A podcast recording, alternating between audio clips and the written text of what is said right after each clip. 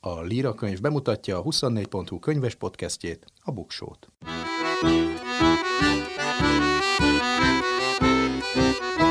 Ez itt a Buksó, olvasásról, könyvekről, mindenféle jóról. Én Nyári Krisztián vagyok. A mai epizód elsődleges témája a pszichológia, az emberi lélek, és kit is hívhattam volna meg mást vendégnek, mint orvostót Noémit, akinek második könyve ugyanúgy letaszíthatatlan a toplistákról, mint első könyve az örökölt sors. Vele beszélgetek arról, hogy mit jelent a szabad akarat, képesek vagyunk-e megszabadulni transgenerációs kötöttségeinktől, le lehet-e számolni örökölt sorsunkkal. Ugyancsak ehhez a témához kapcsolódóan ajánlok könyveket, mégpedig 10 plusz 3 pszichológiai könyvet, amelyekben az a közös, hogy mind idén jelent meg, és szerintem fontosak. Mindezek előtt pedig az előző epizódhoz kapcsolódva összeszedtem a világ legrégebben működő könyvkiadóit, nyomdáit, könyvesboltjait, sőt a legrégebben fennmaradt könyveket is.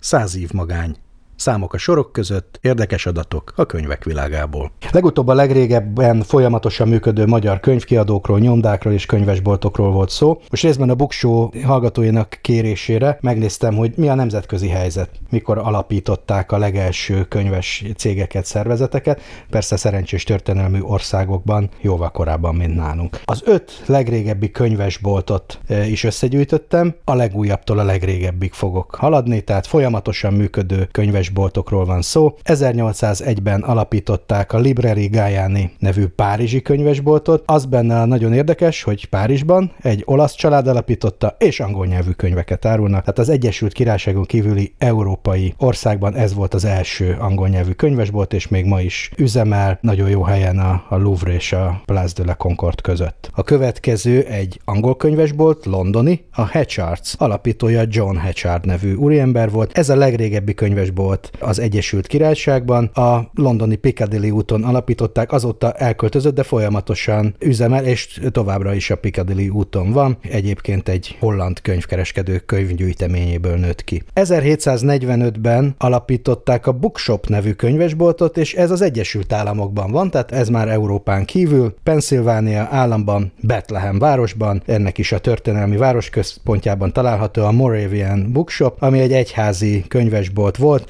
de ma már a legnagyobb amerikai könyvkereskedelmi hálózathoz, a Barnes Nobleshoz tartozik, de megőrizte korábbi profilját is, és azóta ugyanazon a helyen üzemel. 1732-ben alapították a második legrégebbi könyvesboltot Lisszabonban. Ennek a neve Bertrand Bookstore, ez is egy ilyen nemzetközi dolog. Egy derék portugál úr, bizonyos Pedro Faure alapította, de neki volt egy francia Bertrand nevű veje, és ő vitte tovább, és 1755 óta ez a neve ennek a könyvesboltnak, ami aztán megsemmisült a híres Lisszaboni földrengésben, de újra nyitott, tehát lényegében folyamatosan üzemel 1730 1932 óta, és akkor jön a legrégebbi könyvesbolt, ez már nem Európában van, hanem hol lenne máshol, mint Japánban, ahol még ezer éves cégek is előfordulnak. Ez a Hinoki könyvesbolt és kiadó 1659 óta működik ugyanazon a helyen, ugyanazzal a profillal, mert nem is bármilyen könyvet árul, hanem a japán színjátszás, drámairodalom alapvető fontossági műveit, No és Kyogen darabok könyveit lehet itt megvenni. Jó pár száz éve eh, nem lehet elfelejteni valószínűleg a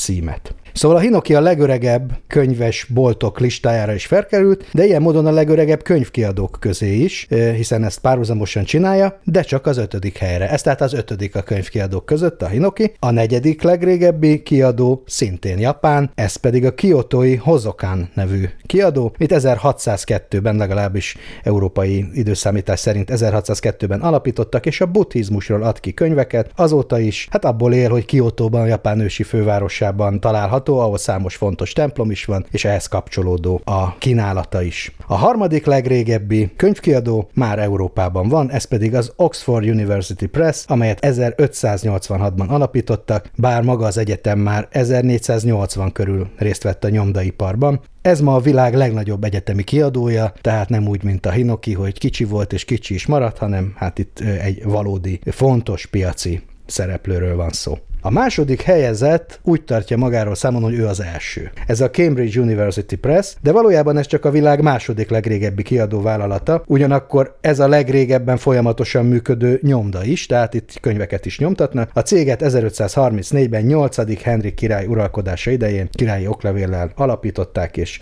azóta is működik, és a világ második legnagyobb egyetemi kiadója ez egyben. És akkor kiáll az első helyen, ez egy békés történelmű ország, kiadóvállalata, egy svájci cég, a Bázeli Schwabe Verlag, a világ legrégebbi nyomdája egyben, és a világ legrégebbi kiadója. Ma már egy hálózathoz tartozik, de továbbra is egy független svájci családi vállalkozás. Külön nyomdákról nincsen lista, mert eléggé összekapcsolódnak a könyvkiadással, de az biztos, hogy az 1561-ben alapított alföldi nyomda még így is az élbolyba tartozik. Szóval megnéztem azt is, hogy melyik a világ tíz legrégebben fennmaradt könyve, tehát hogy fizikailag gyakorlatilag, mert persze tudunk mindenféle babilóniai meg egyiptomi könyvekről, amiket lemásoltak, vagy hát maga a Biblia is, csak másolatokban maradt ránk, de hogy van az, amikor fizikailag is megmaradnak a könyvek? Az az érdekes, hogy a tizedik, az a világ egyik legismertebb könyve, a Gutenberg Biblia 1454-ből, ez a más néven a 42 soros Biblia, a Guinness rekordok könyve szerint egyébként a világ legrégebbi géppel nyomtatott könyve is egyben, hiszen első példányát a könyvnyomtatás kitaláló Johannes Gutenberg nyomta ki Mainzban van. A következő a madridi kódex, aminek nem lehet pontosan tudni a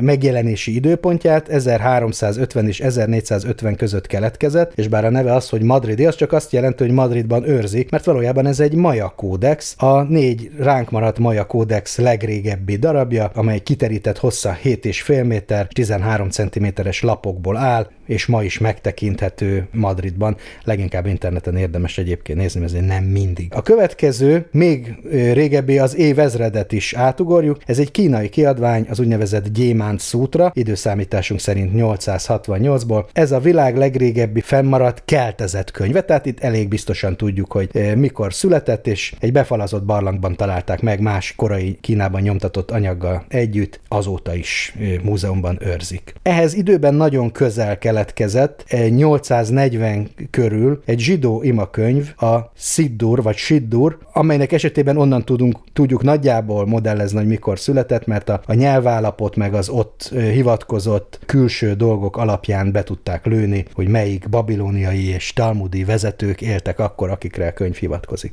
A következő még mindig Európa, ez egy skót könyv, a Kelta Zsoltáros könyv, vagy más néven a Scotland's Book of Kells, ez Kelta Zsoltárokat, bibliai Zsoltár Zsoltárok könyvét tartalmazza kelta nyelven. Ez Skócia, sőt Nagy-Britanniának is az egyik legrégebben fennmaradt könyve. Az Edinburghi Egyetem honlapján kiválóan meg lehet most is nézni. A következő az úgynevezett Szent Cuthbert evangélium, időszámításunk szerint 698-ból. Ennek is van egy egyéni rekordja, mert ez Európa legrégebbi ismert, sértetlenül fennmaradt könyve. Nem véletlen, hogy 2019-ben 9 millió fontért vette meg egy gyűjtő, és a British Library honlapján a digitalizált változatot meg lehet tekinteni. De ennél is régebbi könyvek is vannak, immár a nyugat-európai kultúrán kívülről, ilyen például a Naghammadi könyvtár kódex gyűjteménye, itt több kódex is van, időszámításunk szerint 400 körül keletkeztek ezek a legrégebben fennmaradt bekötött könyvek, amiket 1945-ben találtak 13 bőrkötésű papírus kódex, lezárt tégelyben elásva találta egy helyi férfi a felső egyiptomi Naghammadi városában, és ma az egyiptomi Kopt múzeumban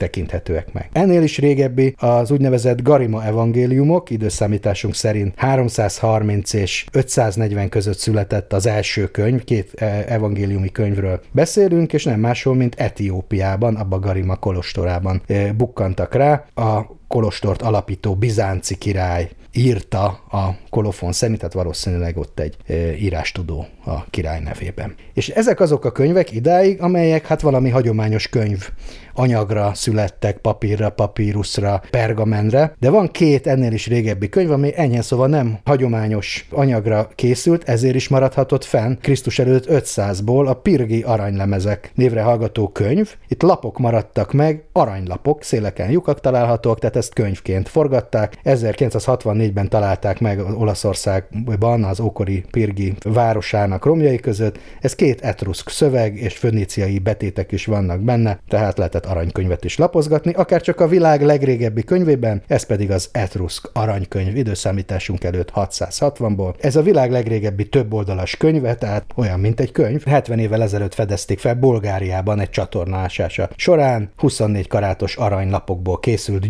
gyűrűkkel összefűzött könyv, etruszk betűkkel van írva, lovakról, lovasokról, katonákról szól, és még hozzá tartozik, hogy a könyvet a bulgáriai eh, múzeumnak, a, Szófiai Nemzeti Történeti Múzeumnak egy névtelen 87 éves adományozó adta, úgyhogy érdemes körülnézni, hát mi is találunk egy aranykönyvet.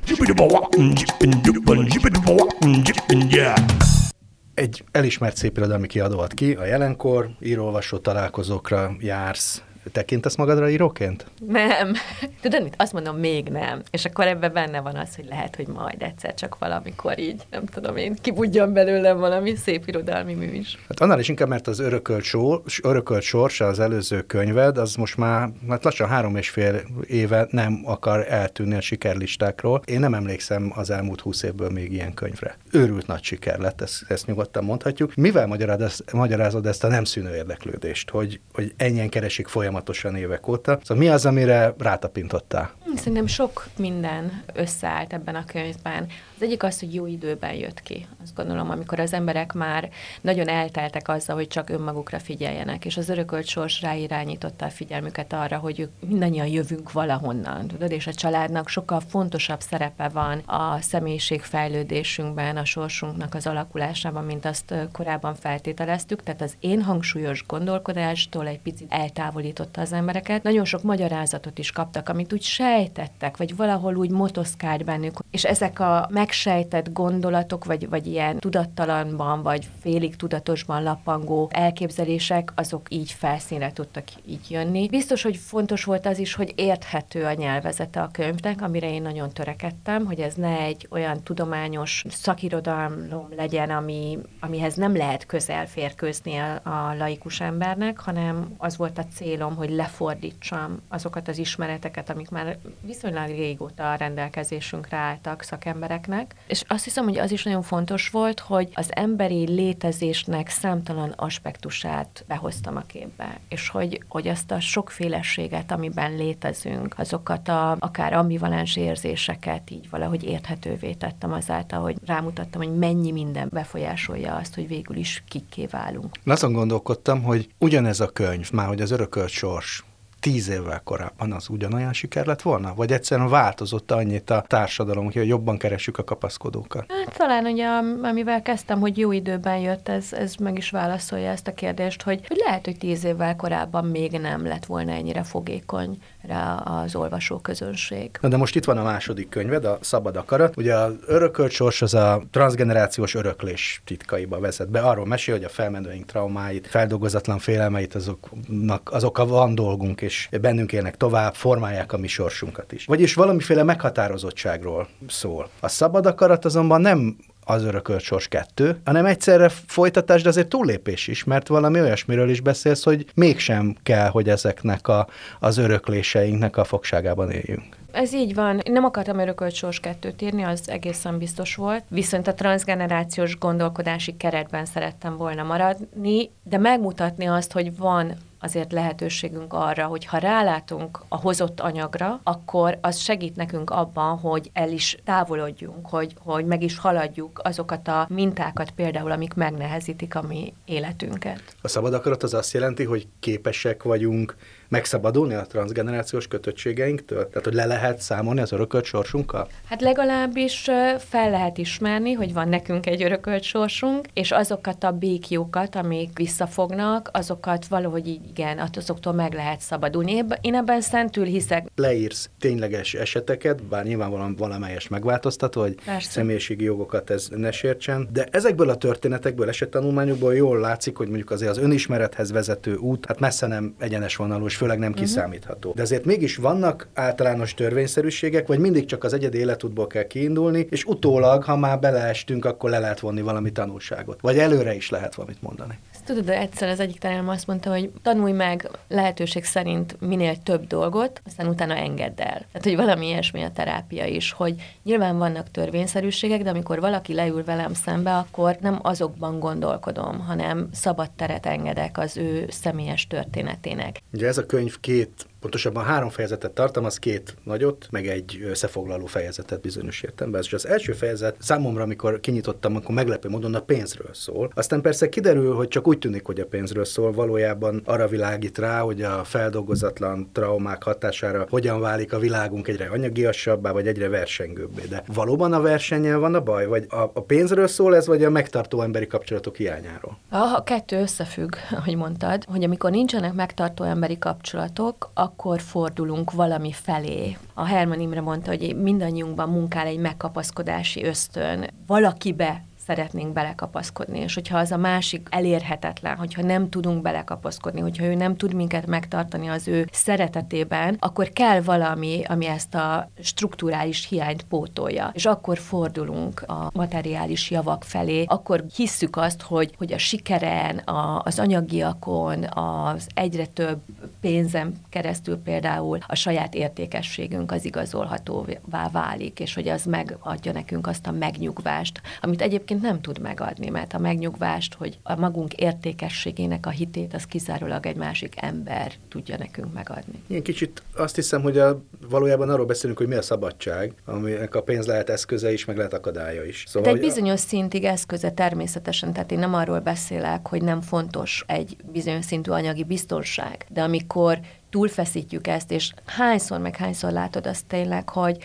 hogy emberek túlköltekeznek, pusztán azért, mert azt gondolják, hogy, hogy kellenek azok a státusz Vagy túlspórolnak. Vagy túlspórolnak, az a másik, igen, amikor annyira ragaszkodnak. De mind a kettőre hozol példát. Igen, Szerint... tehát hogy, hogy ez, a, ez a viszony ennek egészségesnek kellene lenni. Azt mondtad egy interjúban ennek kapcsán, hogy amikor pénzről beszélünk, valójában érzésekről van szó, szégyenről, kisebb rendűségű érzésről, rivalizációról, elismerés iránti vágyról, szeretet iránti sóvarkásról. Szóval, hogyha az ember szorongás nélkül tudna viszonyulni a pénzhez, akkor egészségesebben gondolkodna a szabadságról is? Egészen biztos vagyok ebben, igen. Ugye azért um, tapad a pénzhez, meg az anyagiakhoz ennyi érzelem, mert tudjuk azt, hogy az anyagi eredményeinken keresztül mérnek meg minket mások. És ugye egy egyenlőtlen társadalomban folyamatosan azt éljük meg, hogy meg vagyunk mérve, hogy valahol keressük a hierarchiában a helyünket, illetve mások is folyamatosan elhelyeznek minket a hierarchiában. Ez elképesztő bizonytalanságokat szül. Hihetetlenül mélyre megy e- ez a, ez a bizonytalanság. Tényleg ilyen létbizonytalanságot tudunk megélni, és ez egy nagyon szorongató állapot, amit, amit igyekszünk ezzel a, ez azzal leküzdeni, hogy még többet, még többet, még többet akarunk, és már nem is tudjuk, hogy igazából mik az igényeink. Azért ez most például így a Covid alatt így nagyon sok mindenki erre elkezdett rálátni. Hogy úristen, mit is hajszolok én? Hogy jóformán meg kell ismernem a saját gyerekemet, akivel most össze vagyok zárva, mert a hétköznapok elvisznek egymás mellől. Az is szorongató persze, hogyha a minden normális emberi kapcsolat meg értékhelyre a pénz iránti hajszolás áll, de hát azért az is, mikor nincsen pénz. Tehát, hogy a, ezt azért nehéz azt mondani valakinek, akinek az a fő élet problémája, hogy nincs pénze, mert nagyon szegény. Pontosan. Ez, ez nem is kérdés, bár nagyon érdekes, hogy a nagyon szegények esetében is az van, hogy ők is így, persze nyilván a státusz szimbólumoknak van egy többlet jelentés, az azt is jelenti, hogy nem kell már nélkülöznöm, de hogy ott is van egy ilyen paradox módon, mégis van egy túlköltekezés, hogy, hogy olyan dolgokra költenek nagyon gyakran, vagy úgy költekeznek, amiben nagyon kevés a megfontoltság. Nyilván tisztában vagyok azzal, hogy ez egy edukációs kérdés, és hozzuk a gyerekkorból, hogy mennyire, hogyan lehet egyáltalán gazdálkodni. De ténykérdés, hogy az egyén nem tehető minden, mindenért felelőssé, és ez, a, ez inkább egy társadalmi felelősség és feladat lenne, hogy senki ne kerüljön a létminimum alá. Ha már a társadalmi problémák, amik ugye nem az elsődleges mondani valója ennek a könyvnek, de hát minden oldalon ott van. Azt is ö, nyilatkoztat, hogy ezt is idézem, közösségi értékek generációról generációra erodálódnak, a szolidaritást maximum kampányszerűen gyakoroljuk, még a mindennapi életünkön eluralkodnak az indulatok. Ez a szolidaritás hiány, ez egy új jelenség, vagy csak egyszerűen most tárul a szemünk elé e, ilyen nyers valójában? Tehát naponta tapasztaljuk, hogy a legcsekélyebb nézetkülönbség is gyűlölködő konfliktus helyzeteket eredményez, elég megnézni bármilyen komment folyamot. Szóval ez mindig is volt, csak nem volt ennyire a szemünk előtt, vagy valami új helyzetbe kerültünk. Nekem egy fantáziám, és azt gondolom, amikor a múlt múltat vizsgáljuk, akkor én leginkább persze elképzeléseink vannak, nem éltünk, nem tudjuk, hogy, hogy az egyénnek milyen élménye volt, de én azt gondolom, hogy a közösségnek leginkább, a, hogyha a természeti népeket vizsgáljuk, azért van egy megtartó ereje, de én azt is hiszem, hogy, hogy akár évtizedekkel, évszázadokkal ezelőtt is a kis közösségek, azokban sokkal inkább érvényesült a megtartó erő. Vegyük például a, a gyásznak a, a, az élményét, hogy régen ezt a közösség egészen pontosan leszabályozta, hogy amikor valakit elvesztettél, akkor gyászruhát kellett viselned. Ez egy szabály, jóformán kötelező volt. Úgy, úgy hitelesítetted a saját fájdalmadat, gyászodat a közösség felé, hogy te hordtad a gyászruhát. De a másik oldalról viszont megélhetted azt, hogy a közösség látva azt, hogy ugye te gyászolsz, sokkal empatikusabban fordult felé, sokkal elnézőbben, sokkal inkább védve téged ebben a fájdalmadban. Tehát, hogy ez egy olyan hihetetlen hihetetlenül megtartó élmény lehetett. Hogy igen, vannak szabályok, de közben a szabályoknak az előnyét is tudom élvezni a hmm. közösség oldaláról. Magyarul ezek a társadalmi rítusok, jelek, azok Igen. szabályozzák az én empátiámat, hogy hogyan viszonyuljak másokhoz? Az, hogy, hogy hogyan viselkedünk egymással, abszolút, igen, és hogy ezek a rítusok és ezek a szabályok, ezek nyilván egy nagyon mély emberismeretből, lélekismeretből nőttek ki. Ezek nem önkényesek voltak, tehát nem azért kellett, nem tudom én, egy évig gyászolni, mert ez egy tapasztalati tény alapján dolgozik dolgozódott ki. Mert nagyjából tudjuk azt, hogy igen, körülbelül egy év az, amíg az a nagyon mély fájdalom az úgy elcsitul, lecseng. Ez nem azt jelenti, hogy aztán utána nincs tovább, hanem hogy ez az első év a nehéz, amikor megfordul minden, először történik minden az elvesztett szerettünk nélkül. Te is beszélsz erről, meg engem is nagyon foglalkoztat, hogy hova tűnik el az empátia. Tehát az, hogy valahogy, mint hogyha ez a tudás, ugye elkezdene kiveszni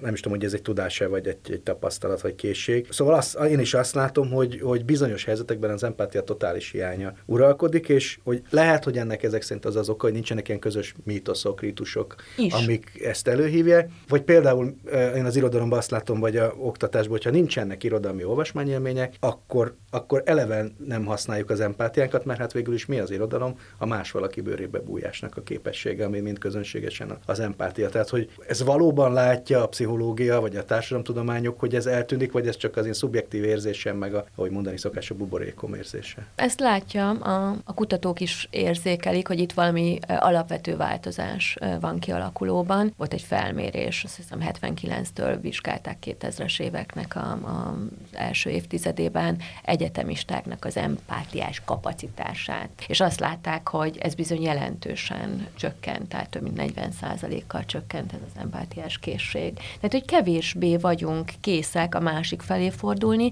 és kevésbé vagyunk képesek beleélni magunkat a másik helyzetébe hiába gondoljuk, vagy látjuk a másikat sikeresnek, határozottnak, magabiztosnak. Az nehogy azt gondoljuk, hogy a felszín alatt nincsenek szorongások, meg félelmek, meg aggodalmak, meg kishitűségek, meg szégyenteljes élmények. Ah, nagyon is vannak. Csak nem vagyunk rá nyitottak. És ezt te terápiákon érzékeled, hogy ez egy általános probléma? Nem fordul empatikusan a partnere felé? Igen, igen, igen. Nagyon-nagyon sok esetben. Nagyon sok, sok esetben ez a probléma, hogy otthon is egyedül vagyunk. Hogy abban a családi közegben sem reflektálnak jól ránk, ahol alapvetésnek kellene, hogy legyen, hogy, hogy ott igen, ott meghallják azt is, ami sehol máshol nem hallható, hogy ott megmutathatom azt is, ami sehol máshol nem megmutatható. Tehát ott is elvárásokba ütközünk. Ilyen legyél, olyan legyél, ezt akarom tőled, ezt várom tőled. Feltételeket szabunk egymásnak folyamatosan tudatosan, mert félreértelmezzük például a, a kölcsönösséget. Azt gondolom, hogy hát adjál valamit, és akkor én is adok neked valamit. Miközben azt gondolom, hogy a kölcsönösség az, azt, azt nekünk kellene felismerni, hogy én indítom. Adok, és akkor majd meglátom, hogy a másik hogyan reflektál rá, hogy képes-e ő is ebbe, ebbe az adok-kapok, érzelmi adok-kapokról beszélek, meg gesztusbeli adok-kapokról beszélek, ebbe a kölcsönösségbe belelépni. És szerintem sokkal többször lennénk képesek és hajlandóak belelépni, mint ahányszor ezt megtesszük, mert rosszul kérünk egymástól. Ez már kicsit átvezet a, a könyv második fejezetéhez, aminek ugye az a cím, hogy hogyan veszítjük el önmagunkat. Önmagunk. Hát tulajdonképpen az önfeladás témaköre ez. Ez hogyan kapcsolódik az előbbi, ez a pénz, vagy a pénz felszín alatt levő hát, dolgokhoz? Nagyon szorosan, hogy a kötődéseink, ha bizonytalanok, akkor mit csinálunk? Vagy eltávolodunk a másiktól, vagy görcsösen kezdünk kapaszkodni belé, vagy megpróbálunk ugye mindent, hogy megfeleljünk az ő kimondott, kimondatlan elvárásainak. És általában ez a két mintázat, vagy ez a két válasz nagyon domináns. Nem érdekelsz, elfordulok tőled, nem nyitom ki magam feléd, vagy nagyon-nagyon rád fixálódom, akár követelőző módon akarom a figyelmedet, akarom a visszajelzésedet, akarom a jelenlétedet, szinte megfolytalak a általam szeretetnek mondott érzésemmel, ami valljuk be őszintén, nagyon messze áll a szeretettől, mert azt gondolom, hogy a szeretet a szabaddá tesz, és nem pedig megbékjóz. Ennek a résznek az egyik kulcs szava a szégyen. Hát, hogy szülőként, partnerként, a, a, a külvilágtól, a szomszédtól, a nagymamától félünk, vagy félünk a szégyentől, attól, hogy szégyenbe esünk. Miért ilyen fontos a szégyen? Hogy van ennek er, valami szerinted társadalmi vagy biológiai funkciója? Miért érez szégyent Persze. az ember? Persze, van ennek egy nagyon fontos funkciója van, ami nagyon helyes, hogy van, mert valamikor, amikor megszülettünk, az életünk elején, még egynek éljük meg magunkat azzal a másik emberrel, akit történetesen ugye az anyánk, vagy aztán utána az elsődleges gondozónk, ahol, ahogy ma már mondjuk, aláhúzva, hogy ez nem feltétlenül csak az anya lehet, akihez nagyon erősen kötődünk, és aztán egy idő után kezdünk el kibontakozni, és kezd ebből a szimbiózisból, és kezdünk el magunkra, mint önálló lényre tekinteni. De ez az az időpillanat, amikor elkezdem magam a másik szemén keresztül is látni. És amikor erre rádöbbenek, hogy ezzel a ezzel a látással egyfajta értékelés is megtörténik, tehát a másik nem csak lát, hanem valahogyan értékeli is az én létezésemet. Mondok egy példát, amikor például a kisgyerek először jön rá, hogy ami számára nagyon izgalmas, az ő érdeklődését nagyon felkelti, vagy, vagy belőle egy ilyen eufórikus örömet vált ki, az a másiknak nem feltétlenül ugyanazt jelenti, akkor ott van egy ilyen meghökkenés, hogy hoppá. És ez már egy picit így a szégyennek, a szégyen élményének egy csirája. Jé, én ennyire örülök, ő meg annyira nem. Jé, én ebben most így belementem ebbe a helyzetbe, ő meg kívül maradt. Hoppá, és elkezdem magamat így megítélni. A szégyennek van egy nagyon pozitív funkciója is, hiszen ez segít minket társadalmi lényé fejlődni, hogy rájövök arra, hogy ja, hogy en, hogy nekem illeszkedni kell a másikhoz is, hogy nem csak ebben az egocentrikus én központú világban létezek, hogy vannak szabályok, és ha azokat nem tartom be, akkor úristen elkezdem magam ilyen rosszabb fényben megélni a másiknak a szemében. Tehát, hogy ennek van egy ilyen, egy ilyen nevelő komponense, de az a probléma, hogy mi ezt túlfeszítjük. Ebből lesz a rossz gyerek. Így van, így van, így van. A óvodai megszégyenítéstől a Tehát amikor nem csak egy ilyen kis cümcüm van, hogy mm, azért ezt most egy kicsit így túlfeszítetted, meg mm, nem tudom én, túllőttél a célon, hanem van egy ilyen leértékelés, ami nem a viselkedésre, nem az adott megmozdulásra irányul, hanem a teljes személyiséget érinti. Igen, ez a rossz gyerek. És akkor ez egy ilyen identitásképző élményé válik, és elhiszem magamról, hogy én rossz ember vagyok, és onnantól kezdve az egész életem a köré szerveződhet, hogy megpróbálom vagy ezt vinni, hogy hát igen, akkor én rossz gyerek vagyok, és akkor addig, addig, addig feszítem a húrt, amíg folyamatosan ezt a visszaigazolást nem kapom, hogy meg megpróbálok ellene menni, és állandóan azt bizonygatni neked, anyámnak, apámnak, munkahelyemen, bárkinek, párkapcsolatban, hogy hidd el, hogy nem vagyok rossz.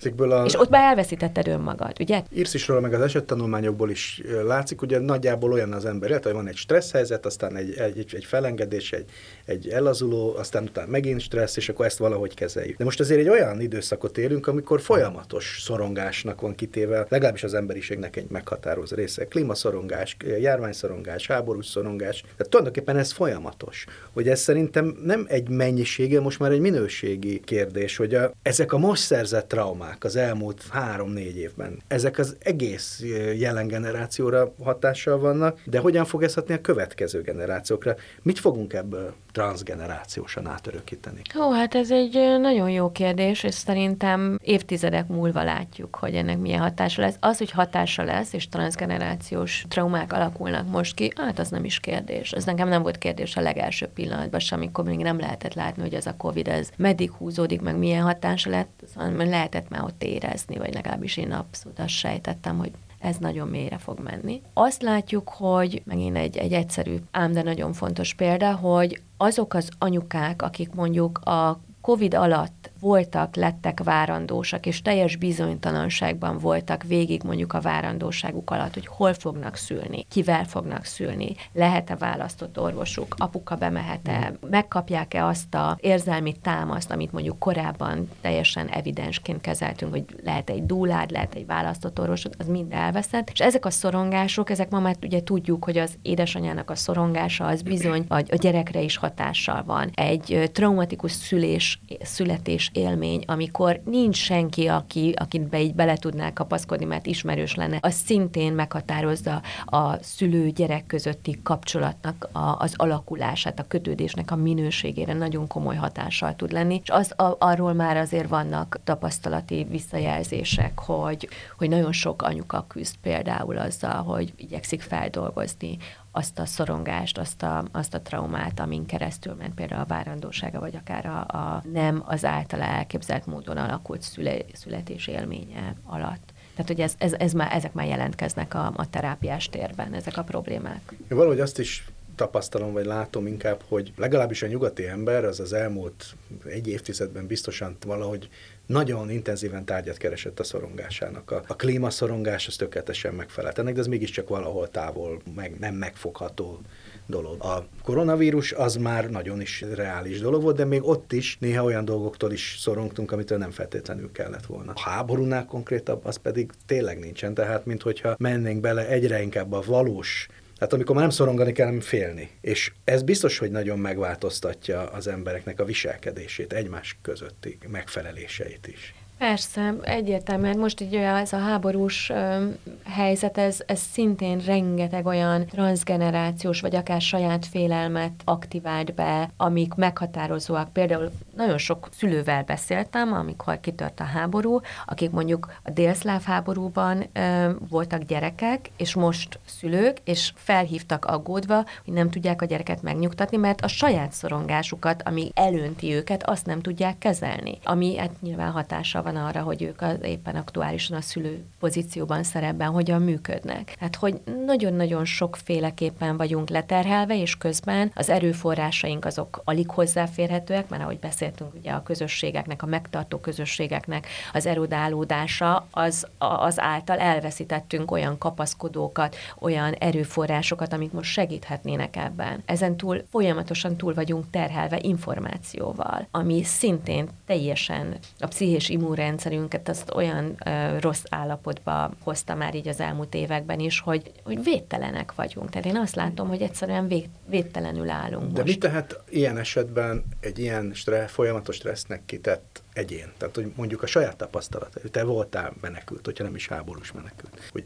ez neked most, hosszú évek elteltével, ezt hogyan sikerül kezelned? Mit adsz át ebből a gyerekednek? Tehát van-e recepted arra, hogy mit csináljunk, hogyha ez a helyzet, és hogy a, a szorongásaink mögött valóban van konkrét félnivaló is? Amikor én menekült voltam, és tényleg nagyon idézőjelbe teszem, mert politikai menet menekültnek lenni 87-ben az egészen más jelentett ott Németországban teljes víz, mint háborús menekültnek lenni, de hogy ott is abban a bizonytalanságban, ami szintén ott azért megjelent, hogy egyszer csak egy idegen országba idegen nyelven kell boldogulni, amit csak éppen törve beszélsz, hogy nagyon alapfokon, és minden olyan, nem, nem tudod, hogy mi lesz holnap, hogy milyen döntések születnek az ügyeddel kapcsolatosan, és a többi, szóval azért abban van egy ilyen egzisztenciális szorongási rész is, de hogy ott például nekem nagyon nagy segítség volt, meg azt gondolom az egész családnak az, hogy mi együtt voltunk négyen, és úgy kapaszkodtunk össze, mint soha az előtt. Hogy ott volt egy ilyen kis csapatszellem, egy ilyen, mi, mi egy ilyen szövetségben voltunk együtt, az mindenképpen egy megtartó erő volt.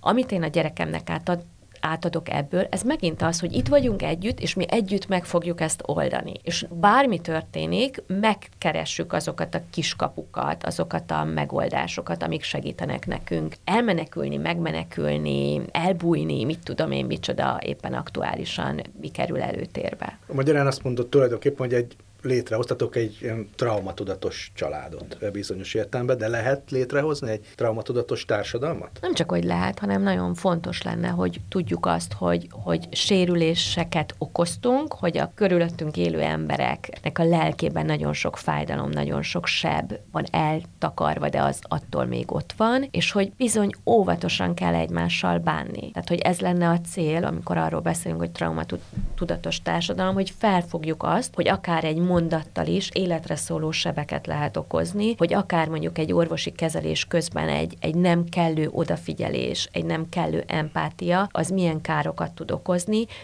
és emellett felismerjük azt, hogy mennyire egyszerű ezt elkerülni, mert ez nem bonyolult.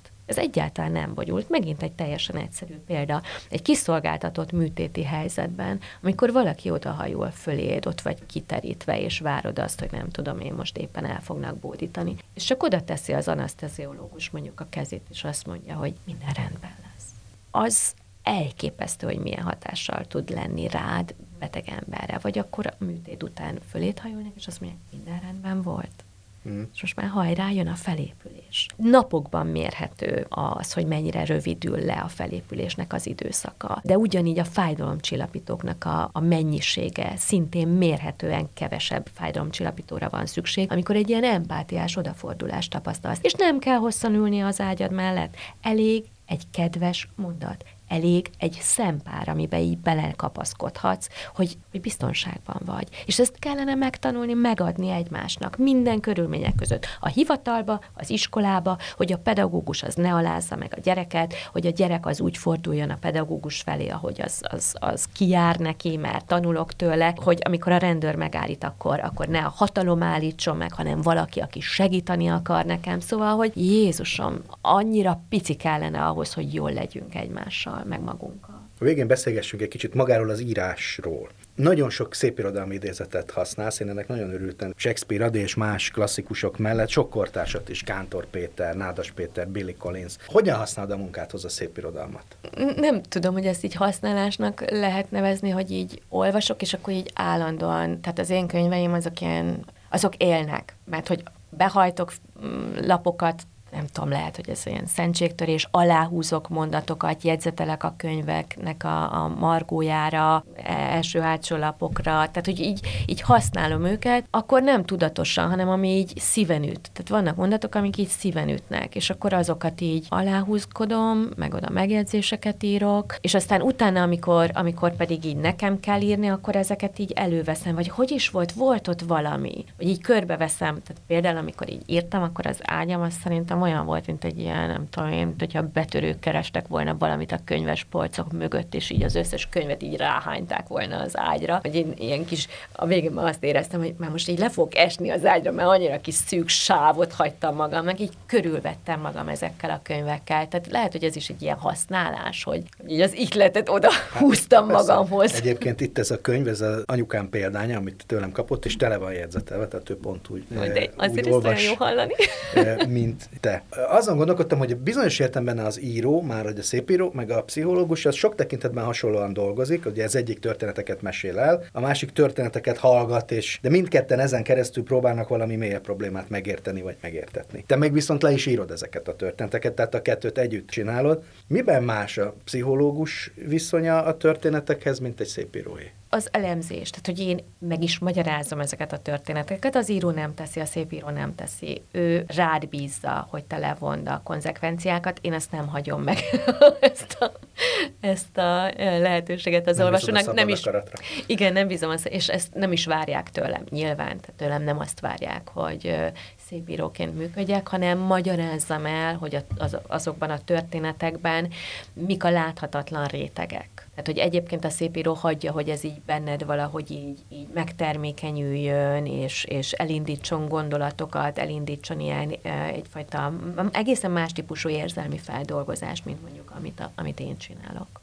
Az elején is beszéltél róla, és meg is erősítettem, hogy az írásban tudatosan szakítasz a, a hűvös pszichológiai szaknyelve. Ez az írói stílusod, vagy a pácienseiddel is ezen a nyelven beszélsz? Én így beszélek a páciensekkel is. Mert hogy ez tele van érzelemmel, amit a, a bizonyos pszichológusoknál nem lehet tapasztalni. Én nem hiszek abban, hogy érzelemmentesen kell viselkedni, és egy ilyen, nem tudom én, egy, egy olyan semleges felületté kell válni a páciensekkel való kapcsolatban, amire ő bármit projektálhat. Nyilván nagyon sok mindent projektál, amire én nekem jó ideig nincs rálátásom, már az később derül ki, de hogy én ebbe azért beviszem a, a saját érzéseimet, tehát hogyha én együtt érzek, akkor én azt mutatom, hogyha én engem valami úgy szíven üt az ő történetéből, akkor én, én arról beszélek. De egyébként nagyon érdekes, hogy én például a pácienseimnek a történetét úgy hallgatom, én például nem jegyzetelek, hanem ilyen filmszerűen rakom össze az ő történeteiket hogy így, így megvannak, mit tudom én, van egy páciensem, és akkor így látom, hogy az udvaron, nem négy évesen a piros kis sapkáját, amikor lerántja róla a társa. És akkor én, én őt látom a kis piros sapkájában, napban, meg, meg elesve, meg nem tudom én azon a én, februári napot képzelek el, és akkor így látom, és így, így vannak meg bennem, és ezt nem tudod értelem És aztán nélkül. ezeket a filmeket írod le, amiket... És akkor ezeket a filmeket írom le, vagy jelzem nekik vissza, akár nem tudom én sok-sok év távlatából, hogy hoppá, amiről most mesél, az nekem nagyon előhozza azt a képet, az megvan, és akkor így rácsodálkoznak, hogy erre vagy emlékszik. Mert hát így, mert hogy ilyen filmszerűen rakom össze, tehát tényleg ilyen történetekben. Hogy az előző könyvet hatalmas közönség siker, az nem kérdés, hogy ez is nagyon sikeres, és, és nagyon jól szerepel a mindenféle sikerlistákon, az is, az is biztos. Az érdekel, hogy a szakmai fogadtatása milyen. Egyszer valaki azt mondta nekem, hogy a saját szakmájában az első könyvét meg szokták bocsájtani még az embernek, a másodikat már nem. Te tapasztalsz ilyesmit? Egyébként nem, tehát hogy a, a, az örökölt sorsról azt tudom, hogy több képzésben is kötelező irodalom lett, és a, a, a szabad akaratra is így rábólintottak. Tehát, hogy én azért arra nagyon figyeltem, hogy ez szakmailag megállja a helyét, hogy ne legyenek benne önkényes követ, következtetések, hogy ne tetszelegjek én itt egy elméletalkotónak a, a dicsfényében, tehát hogy Nyilván te figyelj ide, tehát egy ekkora népszerűség vagy ismertség mellett biztos, hogy vannak olyan hangok, amik így én fanyalognak. Hát azért az kis hazánkban csoda is lenne, hogyha senki nem fanyalogna, szóval ott lehet, hogy meg is sértődnék, hogy még ennyi hatásra tudok kiváltani, hogy fanyalogjanak, de hogy egyébként pedig abszolút pozitív a fogadtatás, és hogy nekem azért az a legfontosabb, hogy az olvasó meg a, a, a páciensek mit gondolnak az írásaimról, és meg azt mondom, hogy elértem a célom. Top 10. Egy polsznyi jó könyv. 10 plusz 3 új, idei, pszichológiával foglalkozó könyvet ajánlok a Top 10 rovatban. ABC sorrendben fogok tehát haladni, így aztán az első Almási Kitti, a Te döntésed című könyve, amely a Kulcsjuk kiadónál jelent meg 2022-ben. Következő Dr. Belső Nóra Félelem, Szorongás, Pánik elég aktuális témákról szól, HVG könyvek gondozásában jelent meg ugyancsak idén. Hát szintén elég aktuális, bár nem feltétlenül a legaktuálisabb közéleti vagy világpolitikai eseményekhez kötődik, hanem hát a mindennapjainkig Thomas Erikson narcisztikusokkal körülvéve a centrálkönyvek gondozásában jelent meg. Egy klasszikus, amelynek tulajdonképpen az újrakiadásáról van szó, de nagyon régóta készül rá a pszichológiai szakma, meg az érdeklődők is, megjelent Ferenci Sándor összes műveinek első kötete, Ferenci a pszichoanalízis felé alcímet viseli, és az 1897 és 1908 közötti írásait tartalmazza, az Oriolt kiadó adta ki idén. Hát szintén egy aktuális,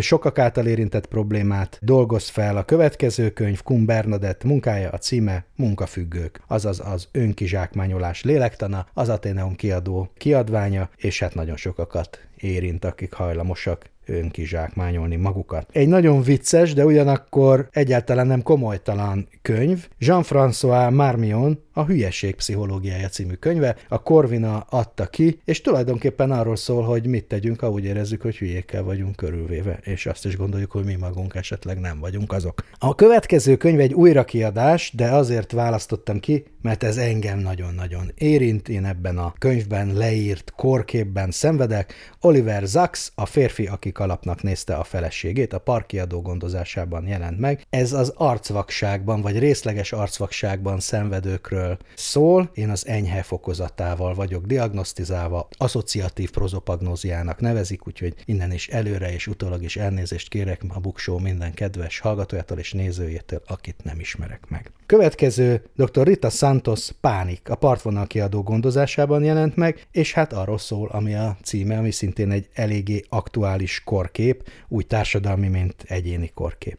Abigail Schreier, vagy Schreier, Visszafordhatatlan károk. Az MCC Press adta ki, és a iskolában, a felnövekvő fiatalok körében a digitalizáció, a túlzott internet használat és hasonló jelenségeknek hát a pszichológiai kárait sorolja föl tulajdonképpen ez a könyv. Végül pedig szintén egy klasszikus, bizonyos értelemben egy újrakiadás, vagy egy újra szerkesztett könyv, Vekerdi Tamás, az iskola betegít című vagy kérdezésű könyve, kulcsuk kiadó jelentette meg ezt is. Végezetül pedig három alapmű, amik szintén most jelentek meg, és hát minden pszichológia iránt érdeklődőnek ajánlom őket, nem is hiányozhat a polcáról azoknak, akiket akár csak e, autodidakta módon érdekel a pszichológia. Az első, amit csak úgy hívnak a szakmában, hogy az Atkinson, újra megjelent, újra szerkesztve és kiegészítve az Osiris kiadónál, ugye Richard C. Atkinson, Ernst Hilgard, pszichológia. Az Osiris gondozásában ezúttal is 2022-es kiadvány tehát, és a fülszöveg szerint sok új információ is van benne. Ugyancsak egy klasszikus Plé Csaba Pszichológia című könyve, Akadémia kiadó adta ki újra idén, és végül pedig egy könyv sorozat, vagy egy négy részből álló könyv, ugyancsak ilyen alapmunka, és kicsit közérthetőbb talán az előző kettőnél, nem annyira szakmai, de nagyon alapos. Három szerző, Robert Johnson, Vivian McCann és Philip Zimbardo pszichológia mindenkinek, egy, kettő, három, négy, négy kötet, az Open Books-nak az idei könyvsorozatáról van szó.